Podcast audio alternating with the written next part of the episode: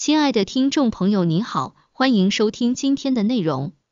本文内容摘编自得到图书出品书籍《科学思考者》，万维钢著。本期音频还可以在喜马拉雅、懒人听书、蜻蜓、乐听、三十六课、荔枝等平台收听，搜索笔记侠即可。一、什么是科学？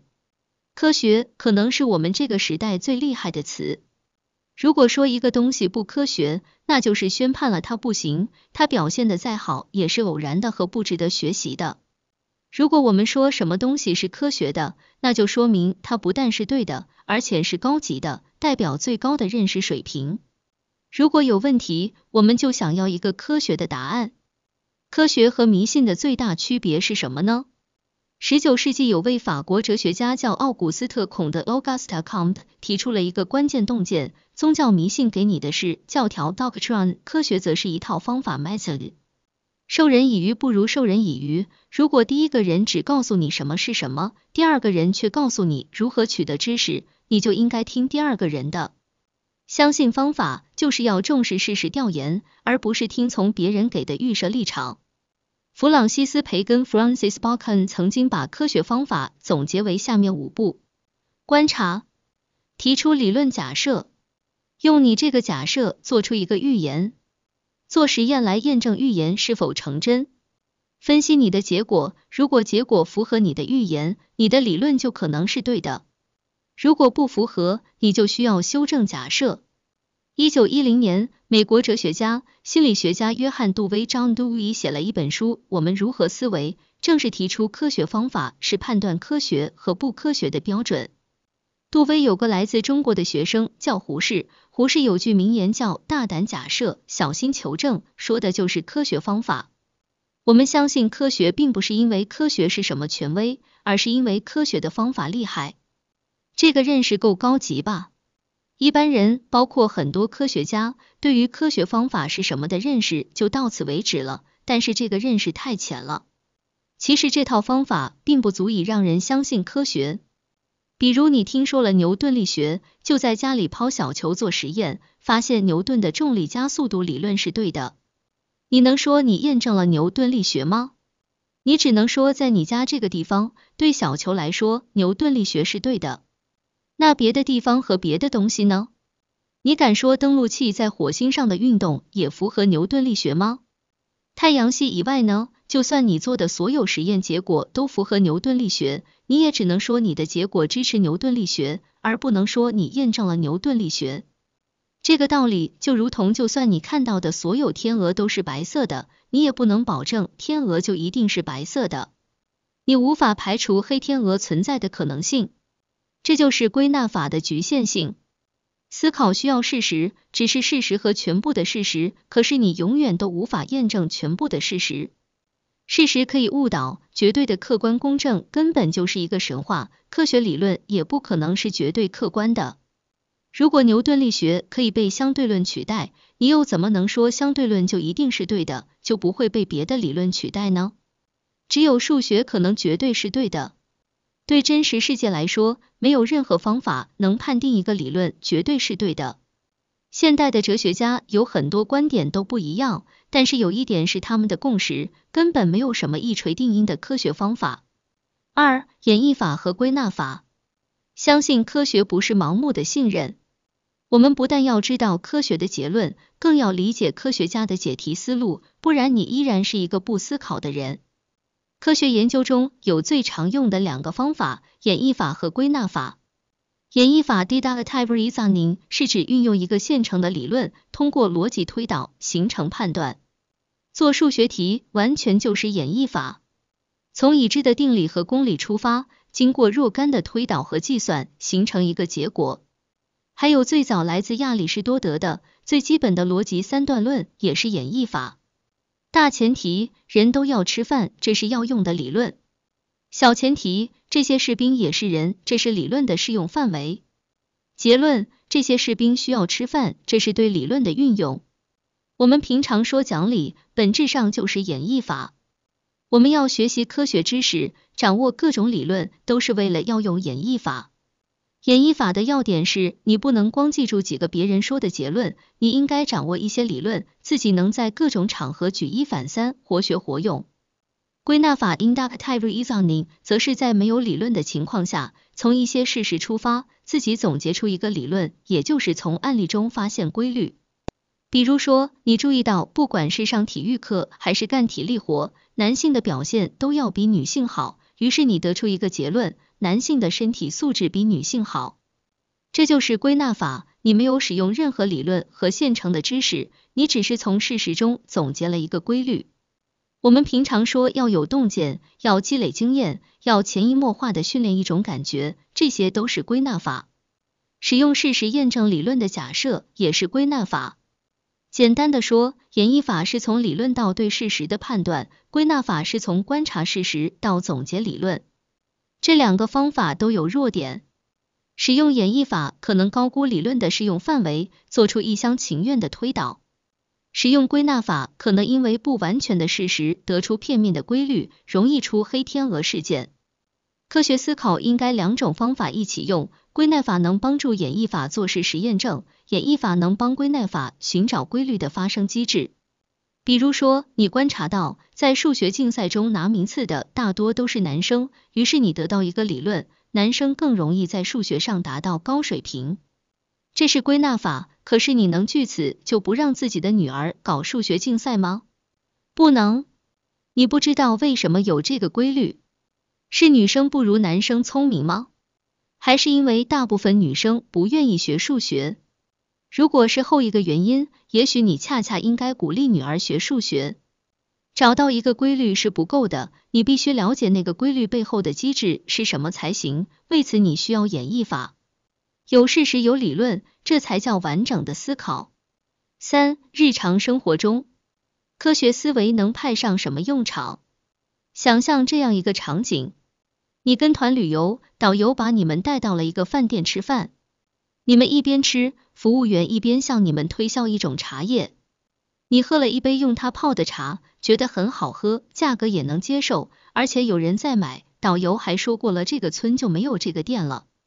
你想买，可是你很不喜欢这种被人安排的感觉。那你买还是不买呢？做决策要排除各种心理偏误的影响，要理性客观，要诚实面对大脑中各种声音的冲突。所以你应该先冷静两分钟，是吗？不是。正如大多数逻辑问题其实是语言问题，大多数决策问题其实是信息问题。你犹豫不决，是因为你没有对这个事儿形成综合了解。旅行社和饭店的口碑、茶叶的一般价格都可以轻易上网查到。你只要拿出手机，到大众点评之类的 App 上搜索一下，就什么都能知道。了解了这些信息，特别是了解了一般人买了茶叶后有什么评价。你就能做出很好的决策。如果你感到自己正处在黑暗之中，你要做的不是犹豫，而是开灯。在今天这个信息时代，人们所能犯的最低级的错误就是没有掌握关键信息。老年人买不靠谱的保健品，家长给孩子报量子波动速读班，在旅游景点误入黑店，这些对科学思考者来说都是根本不应该发生的事情。可是，在现实生活中，人们并没有充分利用轻易就能取得的信息。我看到一个新闻，说有个贪官被查办了，老百姓纷纷放鞭炮庆祝。报道里写，这个贪官是当地一霸，生活极其奢侈，办公室里喝的水都泡着冬虫夏草。我感觉这简直是魔幻现实。如果那么多人都知道他是个贪官，他为什么还能长期在那儿当官呢？这些事儿提醒我们，想对一件事情形成综合了解，你需要掌握三个方面的信息和判断。第一，这件事一般都是怎么办的？第二，在各种一般的做法之中，对你来说最正确的选项是什么？第三，为什么有人坚持错误的选项呢？一、取得信息，人只有在做不熟悉的事情时，才需要思考。一个好消息是，你不熟悉的事儿，可能是别人很熟悉的事儿。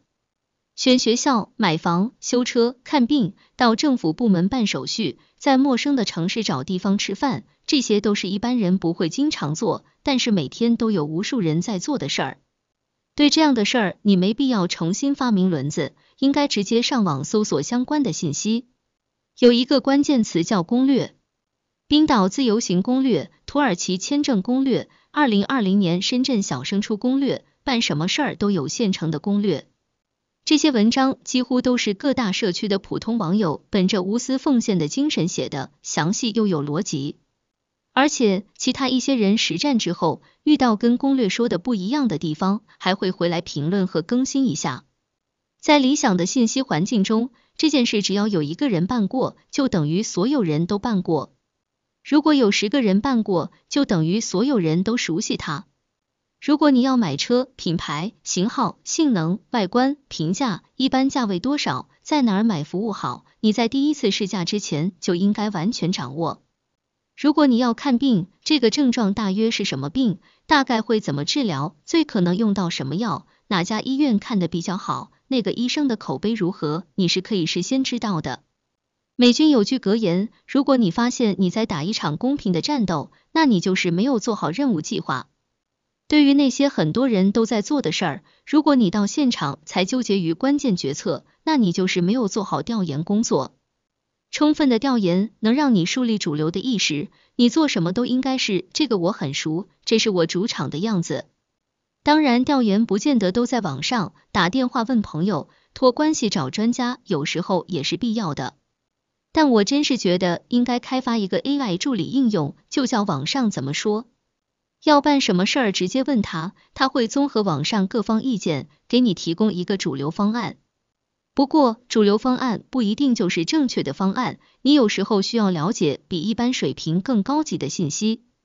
二、形成判断，科学思考者不能做每件事都跟一般人一样，一般人的做法有时候是错误的做法，只有高水平信息才能让你做出正确判断。最高级的信息是当前科学理解，有些争议话题涉及科学知识的，你可能真得去查一查最新的论文才知道。你还可以查阅政府和学术机构的官方网站，特别是美国政府的一些部门，美国癌症学会之类的机构会把一些常用科学信息放在网上。中国在这方面做的还不够好，所以你最好熟练的掌握英文。此外是看主流媒体，对于社会热点问题，主流媒体通常会及时进行分析报道。再者，你还可以在一些开放式的网络社区进行查询。很多人说网上信息都是垃圾，我看那是他们去的地方不对。像维基百科、知乎、丁香园之类的地方，质量其实是很靠谱的。好的网络社区应该像科学家社区一样，开放式讨论，重视个人声望，允许随意批评。我看到的局面是，论坛对大多数问题都能形成一致意见，很多科普文章的水平相当高。当然，你需要熟练的掌握一点调研功夫。Google 研究员丹尼尔罗素 （Daniel Russell） 有一本书叫《搜索的喜悦》，里面介绍的高水平调研能让你收获很多东西。比如说冬虫夏草，如果你平时科学意识就比较强，你可能根本就不需要调研。食疗滋补这些东西根本就不科学，都是老一套的错误认识。如果你想较真儿一番，直接上 Google 搜冬虫夏草，第一页就会告诉你以下信息：它卖的很贵，有假货，容易导致重金属中毒，它被认为是一种中药。它可能没有真实效用。你发现最后一点似乎有争议，因为也有些网站在鼓吹冬虫夏草的好处。这时候你要关心的是资料的来源。一个叫香哈的网站列举了冬虫夏草的种种功效，包括补肾益精、止血化痰、补虚，一直到抑癌抗癌、美容养颜等，一共十二项功能，简直就是神药。湖北省卫生健康委员会说。秋季进补冬虫夏草不可乱吃。新华网跟中国科学技术协会合作的科普中国项目明确说，冬虫夏草不但没有神奇作用，而且对身体有害。财新网有篇文章直接就叫“起底冬虫夏草，一个中国式大骗局的始终”。知乎上有好几篇科普文章，都说冬虫夏草无益有害，有的还引用了学术论文。香哈是个美食菜谱网，它代表老百姓的认识。湖北卫健委是从老百姓的认识出发，稍微往科学上够了一够，直接从科学角度谈论冬虫夏草的，没有一个说它有什么真好处。事实是科学共同体对冬虫夏草的功效没有什么强烈争议，大家公认它不但没功效，而且很可能对人体有害。互联网并不是一个是非不分、黑白不明的地方。而这就引出了一个问题：如果冬虫夏草真的没用，为什么还有那么多人趋之若鹜呢？三不充分均衡，简单的原因是高级知识和老百姓之间有隔阂。